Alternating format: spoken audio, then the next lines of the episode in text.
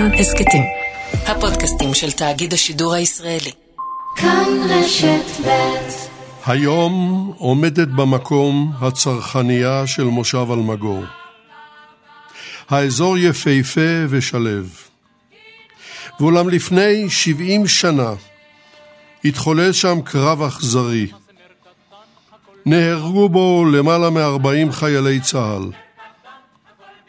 הקרב שהתחולל בין השניים במאי לשישה בו בשנת 1951 היה לקרב הגדול ביותר של צה"ל אחרי סיום מלחמת העצמאות שנתיים וחודשיים לפני כן. קרב תל מוטילה קראו לו, והוא לא הסתיים כפי שכולנו היינו מצפים בניצחון צה"ל. הוא הסתיים בכישלון מחפיר. קרב תל מוטילה היה קרב שצה"ל ניסה להסתיר במשך שנים, בלא הצלחה. הוא גרם לצה"ל נזקים מורליים קשים מאוד, ושפך אור על אחת התקופות האפלות בהיסטוריה של כוחות המגן של מדינת ישראל.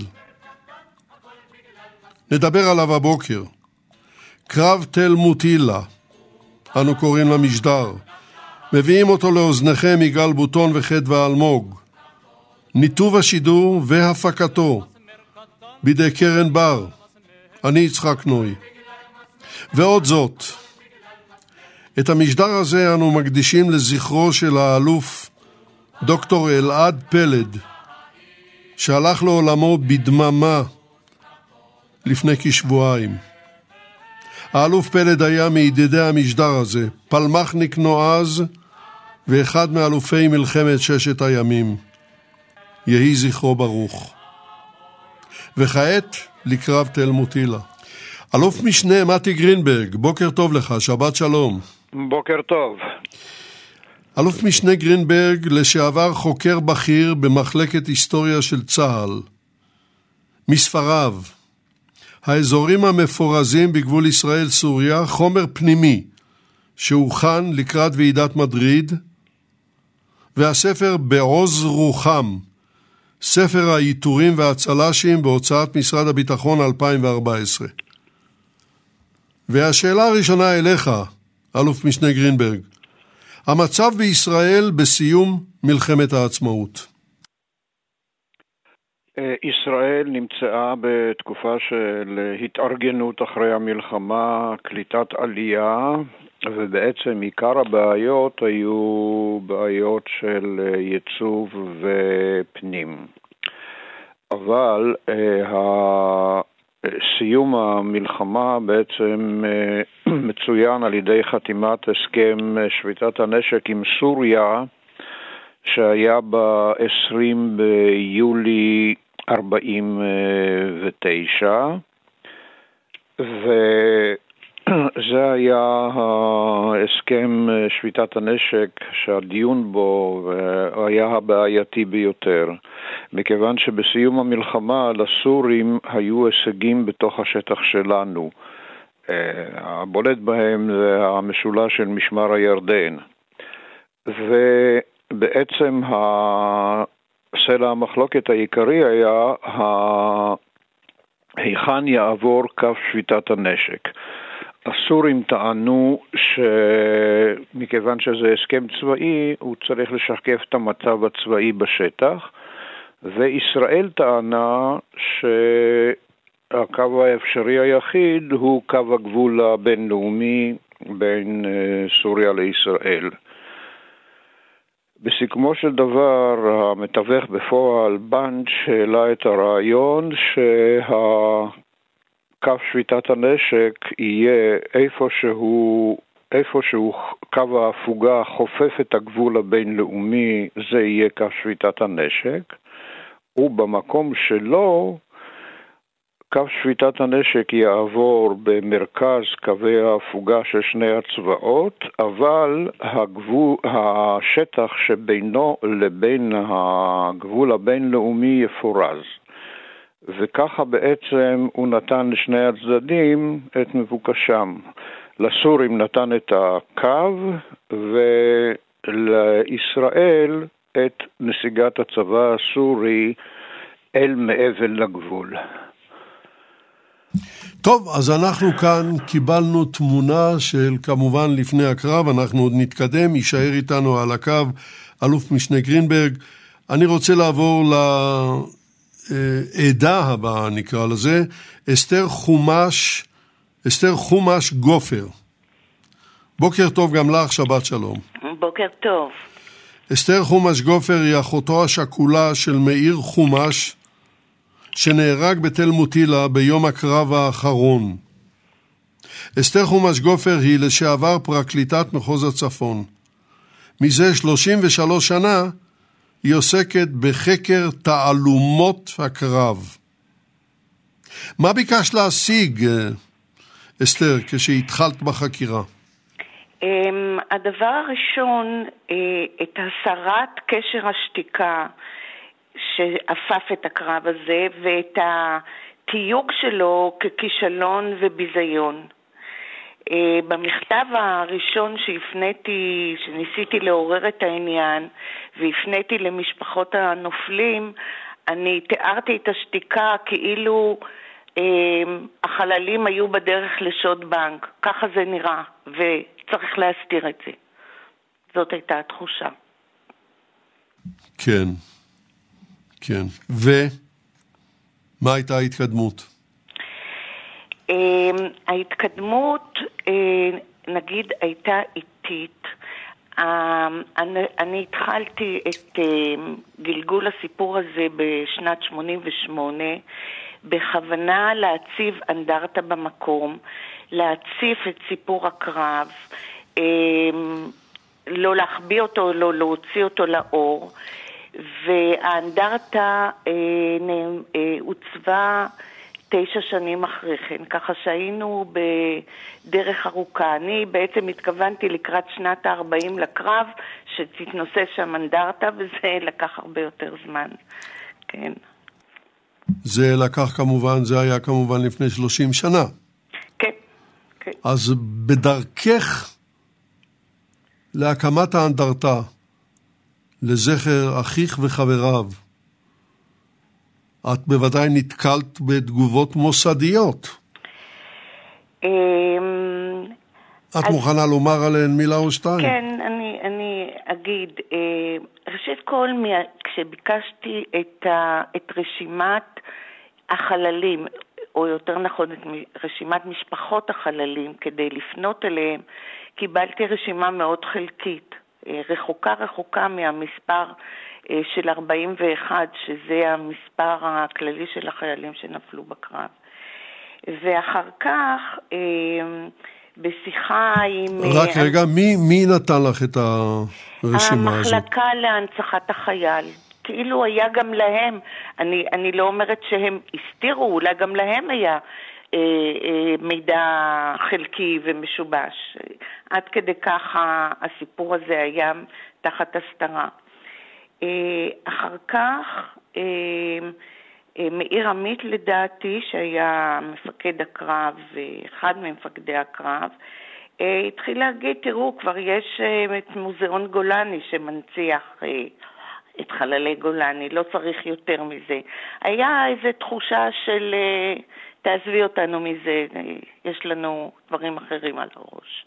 זו הייתה התחושה שלך. כן. כן בוודאי. בוודאי. אנא יישארי איתנו על הקו, אסתר חומש גופר. תודה. אני רוצה לעבור uh, לעד הבא שלנו, והוא גבי ברשי, אלוף משנה גבי ברשי. בוקר טוב לך, שבת שלום. בוקר טוב, שבת שלום. אלוף משנה גבי ברשי נושא תואר דוקטור מאוניברסיטת חיפה בתחום מחשבת ישראל. הוא יליד תל אביב. היה מפקד פלוגה בקרב תל מוטילה, בגדוד 21 של גולני. מספריו חייל בגוף וברוח, עוסק בתורת הלחימה ובמנהיגות. ראה אור בשנת 2004. והספר שיראה אור בקרוב, מבט חדש על מזמורי היחיד בתהילים. והשאלה הראשונה אליך, דוקטור גבי ברשי, ברשי, סליחה, דוקטור גבי ברשי. כן. התנהגות החיילים בקרב עד לרמת המ"פ. בוא ונשמע. אני מיד אענה לך על השאלה, אבל אני מוכרח לפתוח במחאה על הפתיח שלך. נכון. בבקשה, בבקשה. כמו תוכי חוזר על כל מה שפרסמו בנושא הזה, כולל לא יסתיים בניצחון.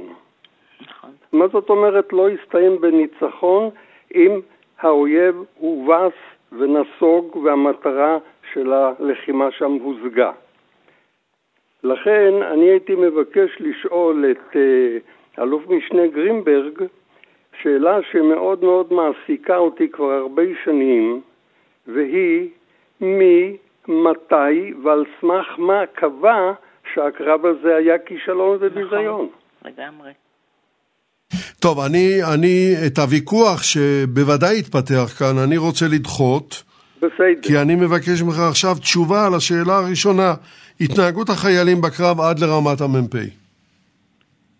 אה, הייתה לנו בתחילת אה, שנת 51 אה, בעיית שפה, בעיית לשון.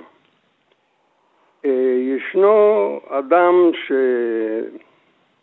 שחושב את עצמו להיסטריון ונקרא לו לשם מניעת לשון הרע א' מ', כותב בפרסומים שלו שהחטיבה הייתה מרכז קליטה ולא חטיבה לוחמת, שהמפקדים לא הבינו את החיילים והיה נתק ביניהם. שני הדברים האלה אינם נכונים. נכון שהייתה בעיית שפה, ולכן אנחנו יצאנו לאימונים כשכל חייל שזקוק לכך היה לו פנקס ועיפרון וכל פקודה שהוא קיבל בעברית ולא הבין אותה, היא הוסברה לו והוא רשם אותה בשפתו בפנקס שלו כדי שילמד. ודי מהר הסתדרנו ויכולנו לדבר עם כל אחד מהחיילים בעברית מספקת כדי שידע את מה, לעשות את מה שהוא צריך. וזה היה כמה חודשים עוד לפני קרב מוטילה. ורמת האימון של הפלוגה שלי, אנחנו מדברים על שתי פלוגות של גדוד 21 שלחמו בתל מוטילה אה, תחת פיקוד מג"ד 13 רחבעם זאבי. פלוגה שלי, פלוגה א', הייתה פלוגה מאומנת היטב ברמה גבוהה, שהשתתפה בתרגילים פלוגתיים וגדודיים ואפילו חטיבתיים. פלוגה ב', אה, פלוגה א' של זאב, שאותה הוא קיבל אה, תקופה קצרה לפני אה, הקרב הזה, הייתה קצת פחות מאומנת, אבל בכל זאת הייתה ברמה שיכולה הייתה להילחם. בעובדה, אנחנו עמדנו להיכנס להחזקת הקו, לתעסוקה מבצעית, להחזקת, להחזקת הקו בגזרה הדרומית הסורית, והסיטו אותנו מהמשימה הזאת למשימה של אה, החזקת תל מוטילה.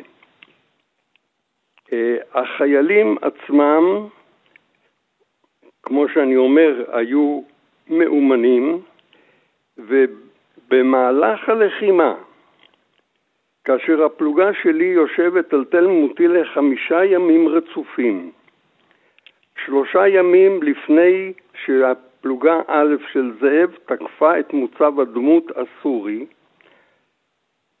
לחמה והדפה כל ניסיון סורי לעלות על המוצב שלנו.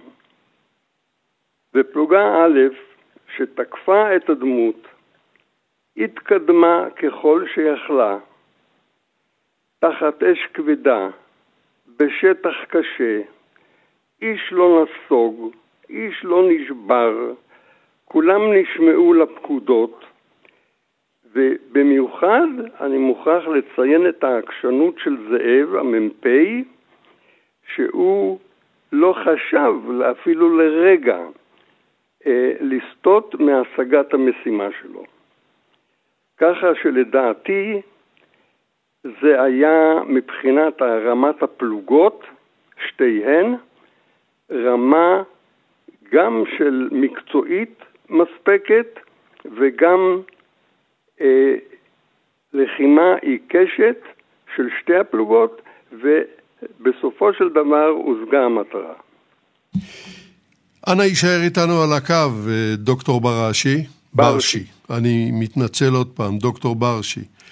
יישאר איתנו על הקו. אה, מתי גרינברג, אלוף משנה מתי גרינברג, אתה מקבל את הדברים האלה? אה, כן, בהחלט. טוב, אולי עוד מוקדם להיכנס לניתוח הקרב, בטח גבי ירצה עוד להוסיף כמה דברים על הקרב עצמו. אה, אבל אה, לפני זה אני הייתי מבקש אה, להדגיש יותר את הרקע של הקרב בכדי להבין אותו בהקשר של מה שמתרחש אז, באותו הזמן. אנחנו אחרי הסכם שביתת הנשק עם סוריה, ויש לנו את שלושת האזורים המפורזים לאורך הגבול, ויש לנו את הבעיה איך אה, אוכלים אותם. כי התפיסה הסורית הייתה שצריך להקפיא את המצב כפי שהיה לפני המלחמה, כלומר, מה שהיה הוא שיהיה. התפיסה הישראלית הייתה שהמצב הוא דינמי, ואין שום מגבלה על התפתחות אזרחית באזורים המפורזים האלה. ובעצם אה, האו"ם, שהיה הפקטור הרציני בוועדת שביתת הנשק המעורבת הישראלית-סורית, מכיוון שהיושב ראש היה איש האו"ם והוא היה הקול המכריע, בסופו של דבר קיבלה את הגישה הזאת, ו... ככה הוקמו היישובים באזור המפורז, כמו תל קציר, האון, גדות אה,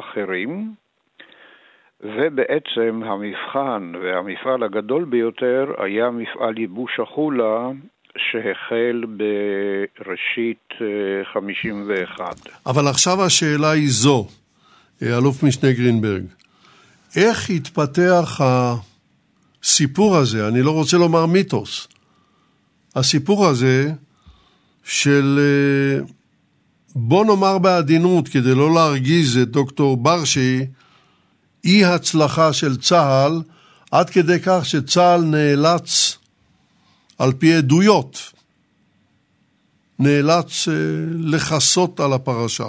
אתה לא היסטוריון, אתה יכול להסביר את הדבר הזה? אה, אני יכול לנסות, אתה יודע, כל אחד רואה הסבר שלו. קודם כל, זה היה הקרב הרציני הראשון אחרי מלחמת העצמאות. דבר שני, המספר הגדול של החיילים, שג... של החללים, שגרם לשוק. כי uh, מספרים כאלה היינו רגילים אולי במלחמת העצמאות, אבל מאז עברו שנתיים ולא היו תקריות uh, מסוג זה. דבר שני, זה הימשכות הקרב על פני uh, חמישה ימים, שבעצם אה, אמרו כולה גבעה אחת שישבו עליה הסורים, ועובדה שמשני מוצבים שהם ישבו, הצלחנו לסלק אותם, זה מתל מוטילה וממוצב השפך, שהיה מדרום למוצב הדמות, שזה היה האגוז הקשה. אה, כל אלה גמרמו לתחושה של אה, שמשהו פה לא היה בסדר. אה, בהחלט היו דברים לא בסדר, אבל... אה, עוד הייתה עוד נקודה. רגע, אז בוא, בוא, בוא ונמנה אחד מהם. אה, בהחלטה שהיא החלטה מטכ"לית גבוהה ביותר, נשלחים לאזור מטוסי קרב, המוסטנגים של צה"ל, עם הוראה שלא לפגוע באף אחד. איזה כן. מין קרב זה? קודם כל, לפני כן, חודש לפני כן הייתה תקרית אל-חמה, שבעקבותיה אה, אנחנו הפצצנו את המוצב הסורי ואת משטרת אל-חמה. והפעלת מטוסים באותו הזמן, שלא כבימינו, נחשבה כאקט מלחמתי מובהק. ולכן... רגע, אחרי 40 הרוגים זה לא אקט מלחמתי? אה, כן, אבל עדיין זה במסגרת אה, לחימה, זה לא מלחמה. לכן אה, היה חשש אה, להפעלה של חיל אוויר בצורה מסיבית, אז מטוסים שהיו באימון נשלחו לעשות יעף יבש בהנחה שהסורים ייבהלו וזה יאפשר לכוח להמשיך אה, בהסתערות שלו. אז שוב, אני שואל אותך כהיסטוריון, כמומחה, מדוע שהחיילים בשטח שרואים את כל זה לא ירגישו נבגדים? אה, תראה, על תחושות של חיילים בקרב אה, קשה מאוד אה, לדבר, בייחוד אחרי 70 שנה. אני לא יודע אם הם הרגישו נבגדים, עובדה שהם נלחמו, ודאי הייתה ביקורת, אבל בסך הכל הם אה, קיבלו סיוע, קיבלו תגבורת, אה, ובסופו של דבר אכן אה, המוצב נכבש. האם אפשר היה לעשות את זה יותר מהר, בצורה אחרת, במחיר יותר נמוך? זו שאלה פתוחה, אבל אתה יודע, זה כאילו. ברור. ברור, ובזה לא עוסקים. אז אה, בוא המתן איתנו על הקו, אני רוצה לחזור אלייך, אסתר חומש גופר. כן. את אה, שומעת את הדברים האלה. כן. ואת בוודאי רוצה להגיב.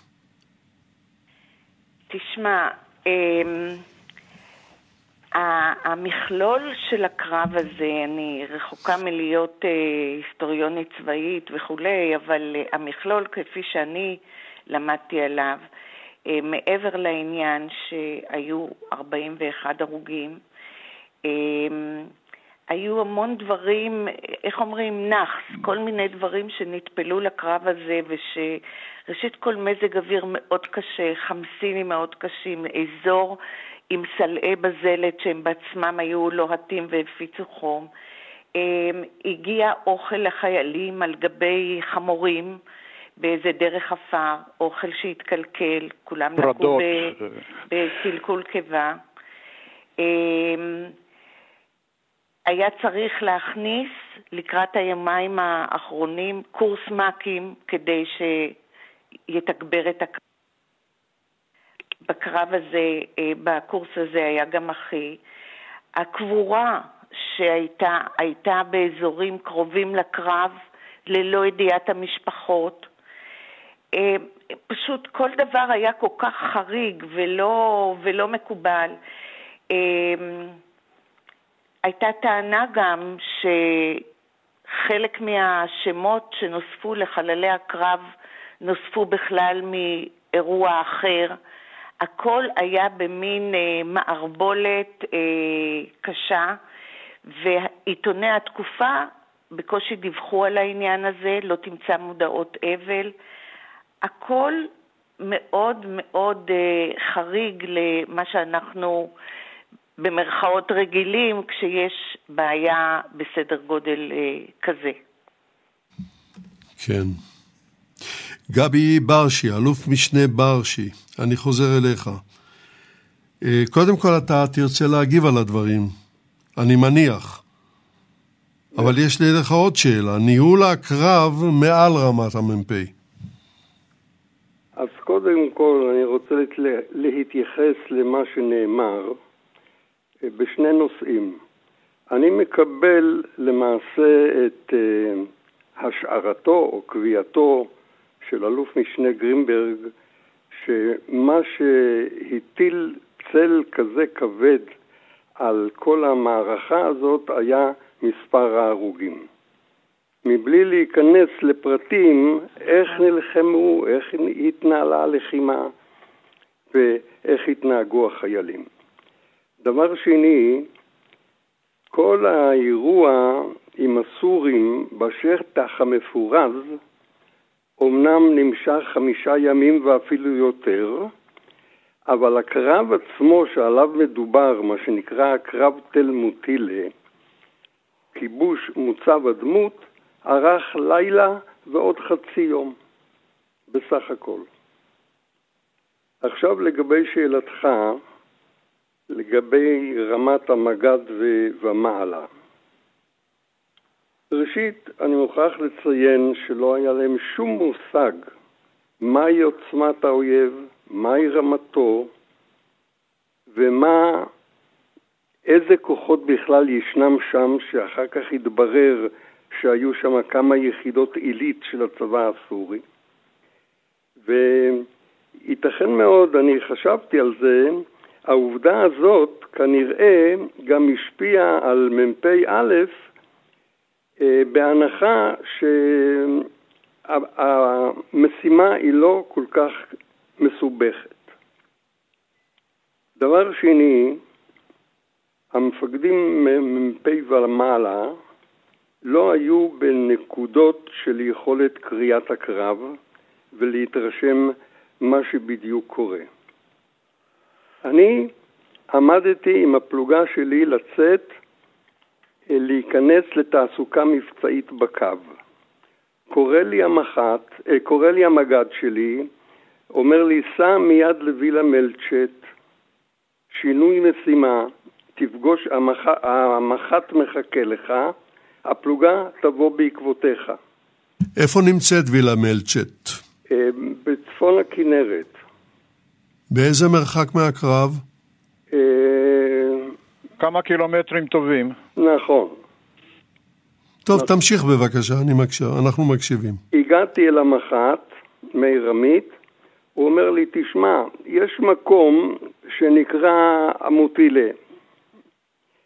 אה, אתה צריך לגשת לשם עם הפלוגה שלך ולהחליף פלוגת אה, מילואים שמחזיקה את התל. אה, ניסיתי לקבל ממנו כמה הסברים, והוא דחק בי ואמר, תשמע, אם אתה לא תחליף אותם, הם לא יישארו שם, הם במצב של התמוטטות. יצאנו לשם, הגענו לקראת בוקר, ובאמת כבר לא היה שם אף, אף אחד מה, מה, מהפלוגת המילואים. המג"ד, למחרת היום שאנחנו תפסנו את המוצב, שלח לי פתק באמצעות אה, יחידת הפרדים, לא חמורים, אלא פרדים, שהובילה לנו אספקה. מי היה המג"ד? אה, גנדי. גנדי. הכפיפו אותנו לגדוד 13, שכנראה היה מפקד הגזרה שהחזיק את הקו בחלק הצפוני מול הסורים. המג"ד שלי היה אהרון אבנון שלא לא התערב כמעט בכלל במה שקורה. ובכן, גנדי שלח לי פתק, ובפתק היה כתוב בין השאר, מחר בארבע אנחנו נפגיז את המוצב, הדמות, במשך עשרים דקות. אחרי זה תוציא אתה פטרול בכל גודל שיראה לך, תסרקו את השטח, ואם תמצאו שם הרוגים אה, לבושים במדים, אה, תגררו אותם אלינו כדי שנוכל להציג אותם לאו"ם ולהוכיח שהיו שם חיילים. ואומנם, ההפגזה הזאת ירדה על מוצב הדמות, ואני שלחתי פטרול בפיקוד מ"מ. הם בקושי חזרו משם. הם קיבלו מכת אש כזאת שהם לא יכלו בכלל לבצע את, ה, את הסריקה כביכול. והנושא הזה דווח למג"ד,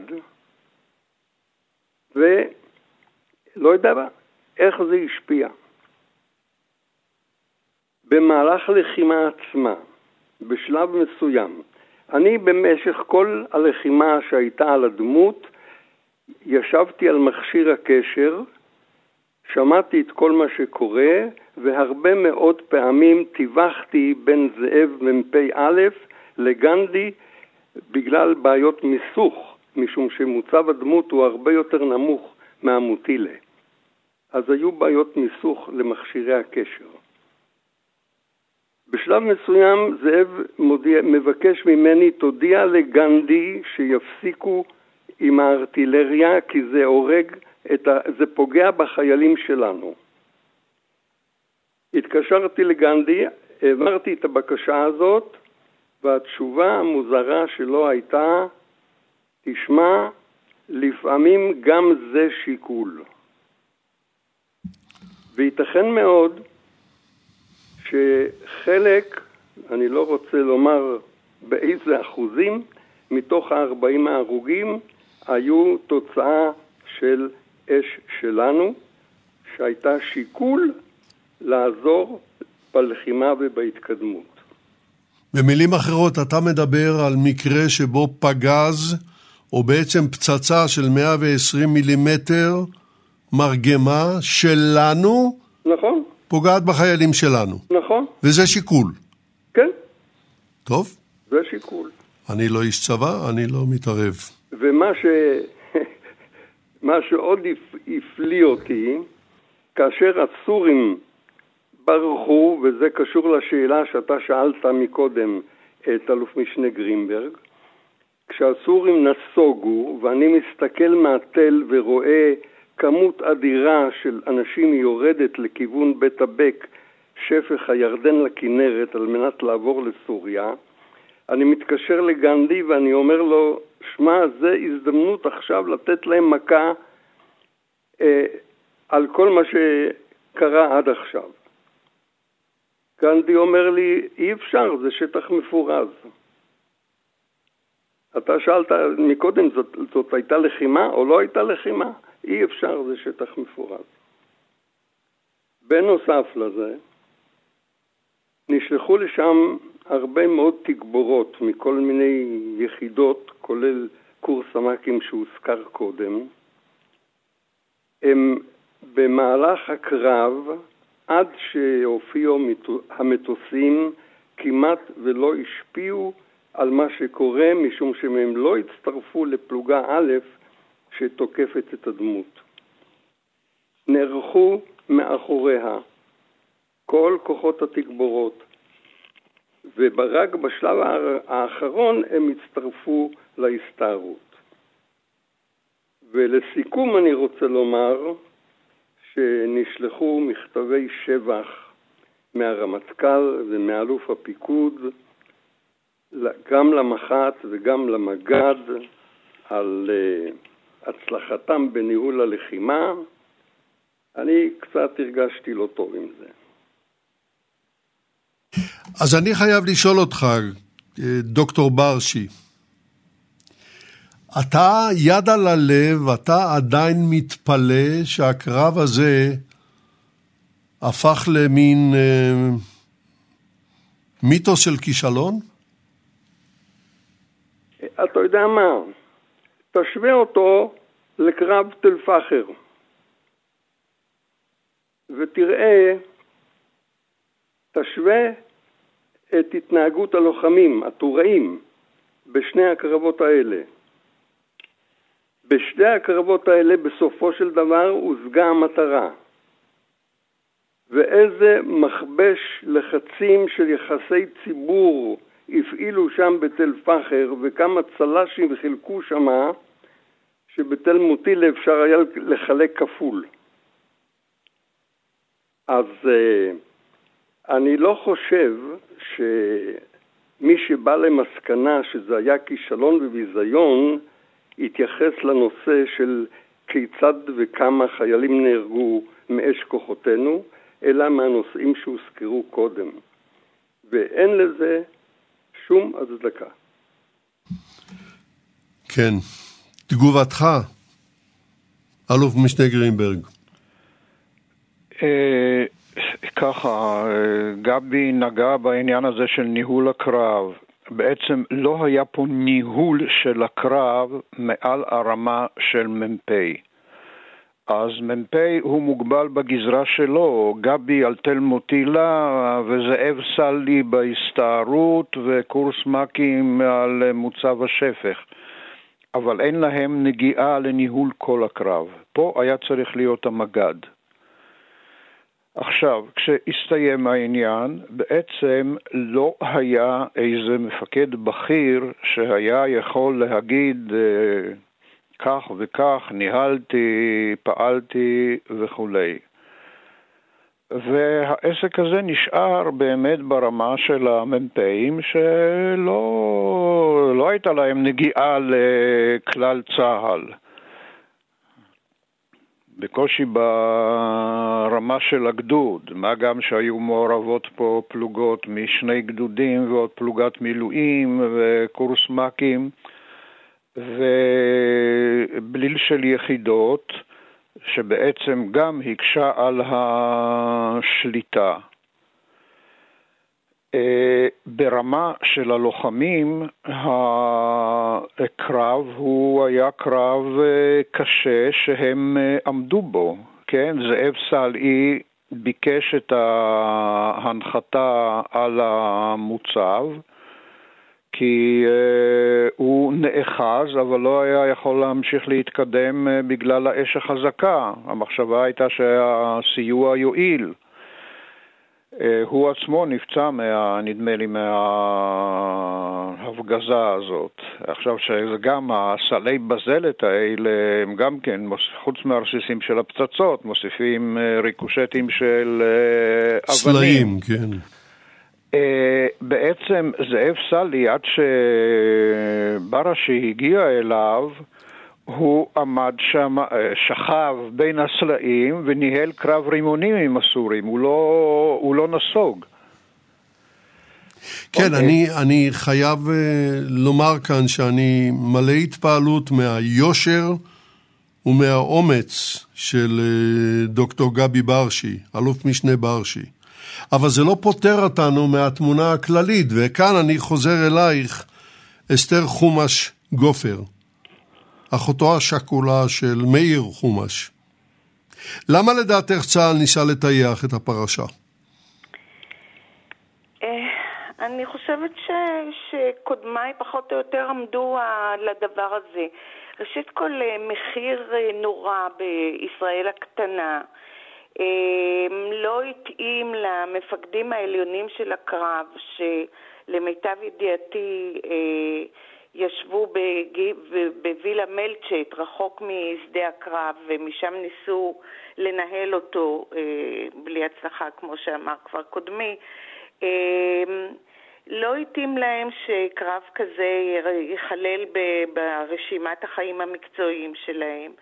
אה, כולם הם לפחות ניסו להסתייג ולהשאיר אותו מאחור.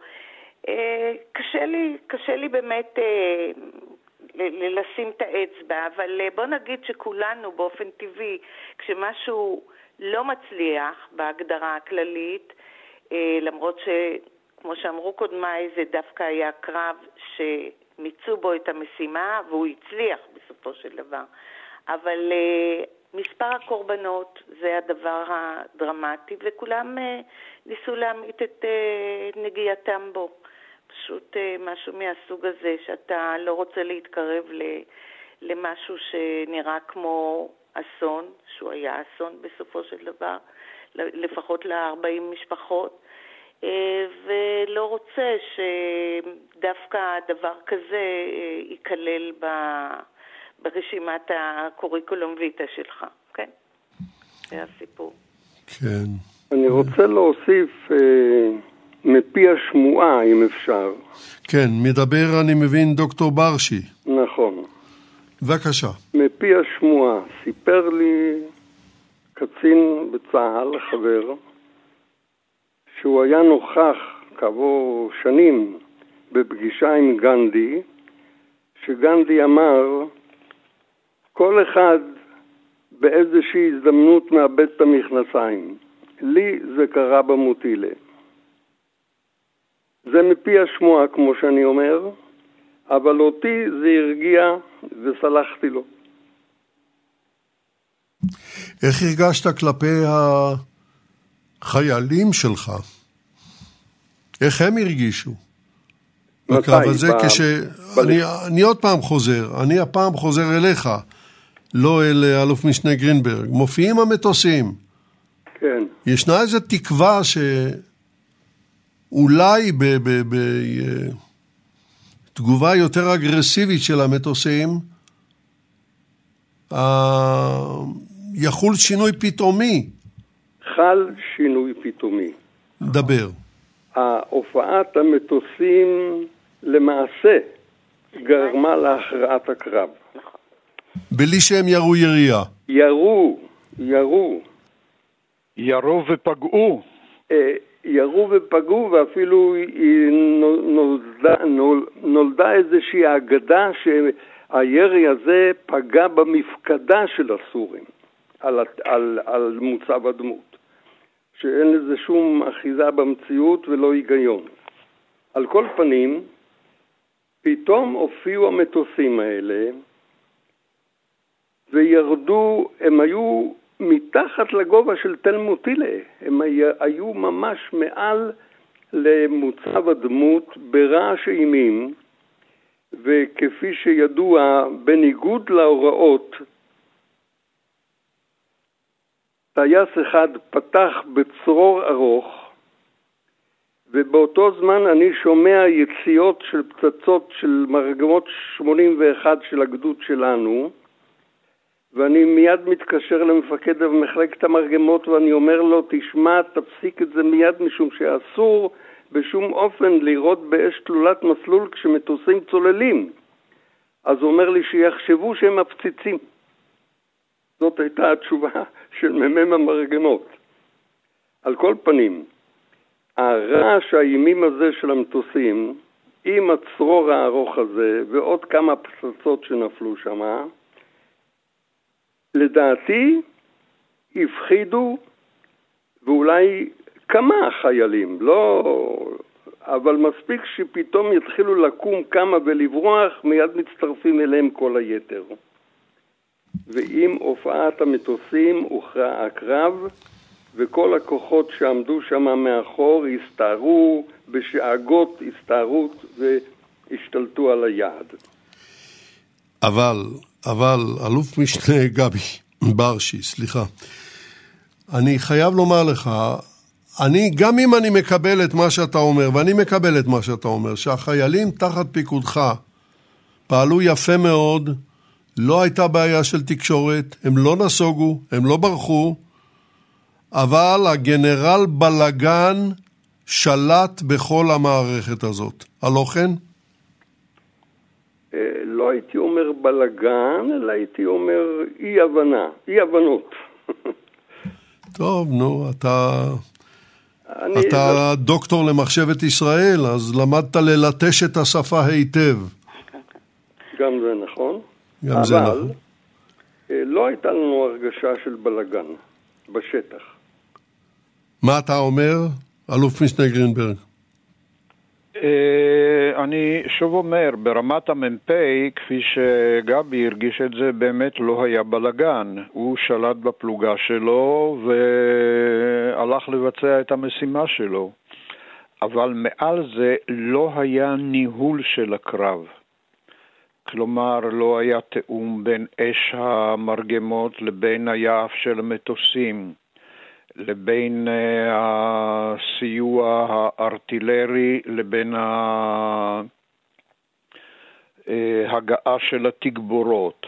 לא היה את היד המכוונת הזאת שמתזמנת את המהלכים של הקרב, שכל אחד, אה, כמו תזמורת, מצטרף למנגינה ברגע שלו, וזה מה שמכריע את הקרב. האם אתה כהיסטוריון מייחס את זה לירידה הכללית ברמה של צה"ל מיד אחרי סיום מלחמת העצמאות? אה, בחלקו כן, בחלקו אה, כל תורת הלחימה לא הייתה כמו שאנחנו מכירים אותה היום. היום אתה תדבר על אה, הקרב הזה עם מג"ד ותשאל אותו איפה הוא נמצא, אז הוא אומר לך, ברור, על תל מוטילה. או במקרה הכי רחוק על גבעת התצפית, 900 מטר צפונה משם. לא בווילה מלצ'ט. אה, למשל, אה, חוסר התיאום הזה לא היה קטק, מה שנקרא קצין תצפית קדמי, שיכוון את האש של הסיוע יחד עם המ"פ, עם אה, סלעי. צה"ל הסיק את הלקחים, צה"ל הסיק את הלקחים. זה הכל היה קרב התקלות בעצם, לא קרב יזום. לא מתוכנן מראש?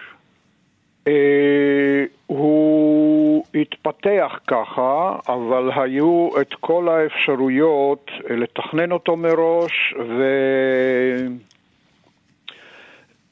למשל... אה, זאב השתתף באיזושהי קבוצת פקודות.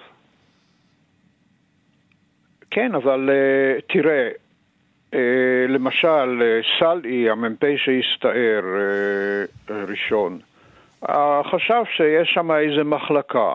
הסתבר לו שיש שם פלוגה. הרבה יותר.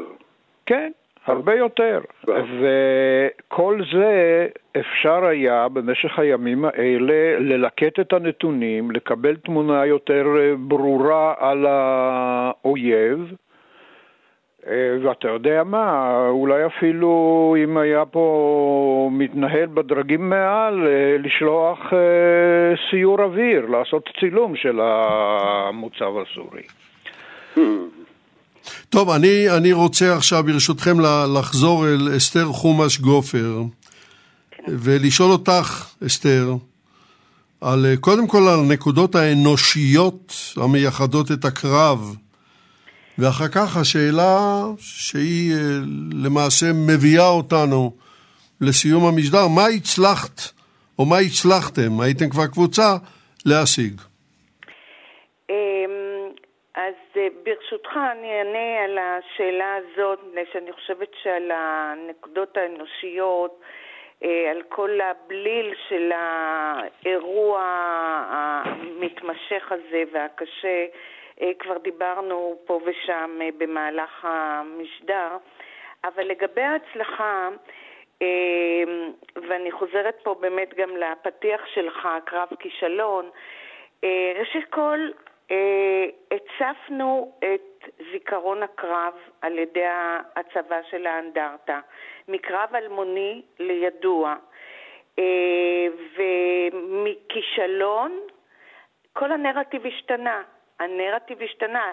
הפרטים, העובדות כמובן נותרו בעינם, אבל הנרטיב השתנה בתור קרב שנפלו בו המון חיילים, נכון, אבל דבקים במשימה, שלא נסוגו, שהתעקשו, שגם העולים החדשים, האלה שתוארו כחלשים ונבחים כאלה, עשו את שלהם, מה, מה אפשר עוד היה לבקש מהם? Uh, הקרב הזה נכנס למורשת הקרב של גולני, מגיעות לשם uh, כיתות של uh, גולני, uh, ומה שלא הוזכר עד עכשיו לדעתי, שבזכות הקרב הזה יושב מושב אלמגור על המקום. Uh, אלמגור עלה על המקום כעשר שנים אחרי הקרב, יישוב פורח, במקום אה, הצבנו את האנדרטה, כמו שכבר אה, תיארתי. מאוד יפה, מאוד יפה. המקום הוא מדהים, הוא פשוט מקום מדהים.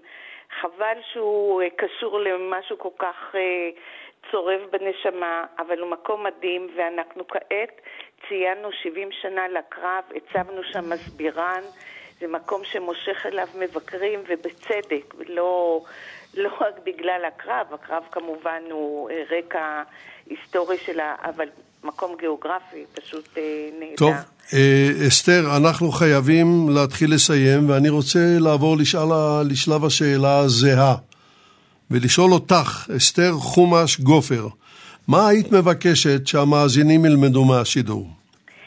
ששווה להילחם על דברים שאתה מאמין בהם, גם אם המלחמה נראית נואשת. וזה נכון גם לגבי הקרב עצמו וגם לגבי הקרב על ההנצחה, שזאת הייתה מלחמה בפני עצמה. כן. תודה רבה לך. תודה. תודה רבה לאסתר חומש גופר.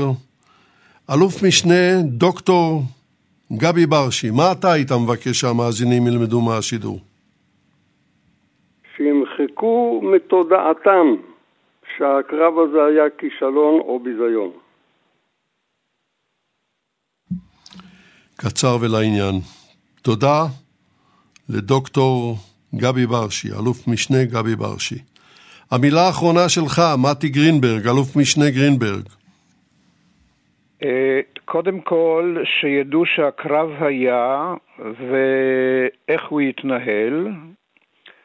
אה, דבר שני, אולי פעם ראשונה אה, למדנו את מגבלות ואת מחיר הפעלת הכוח גם כשזה אומר לשמירה על הריבונות שלנו ולהפעיל את הכוח בחוכמה.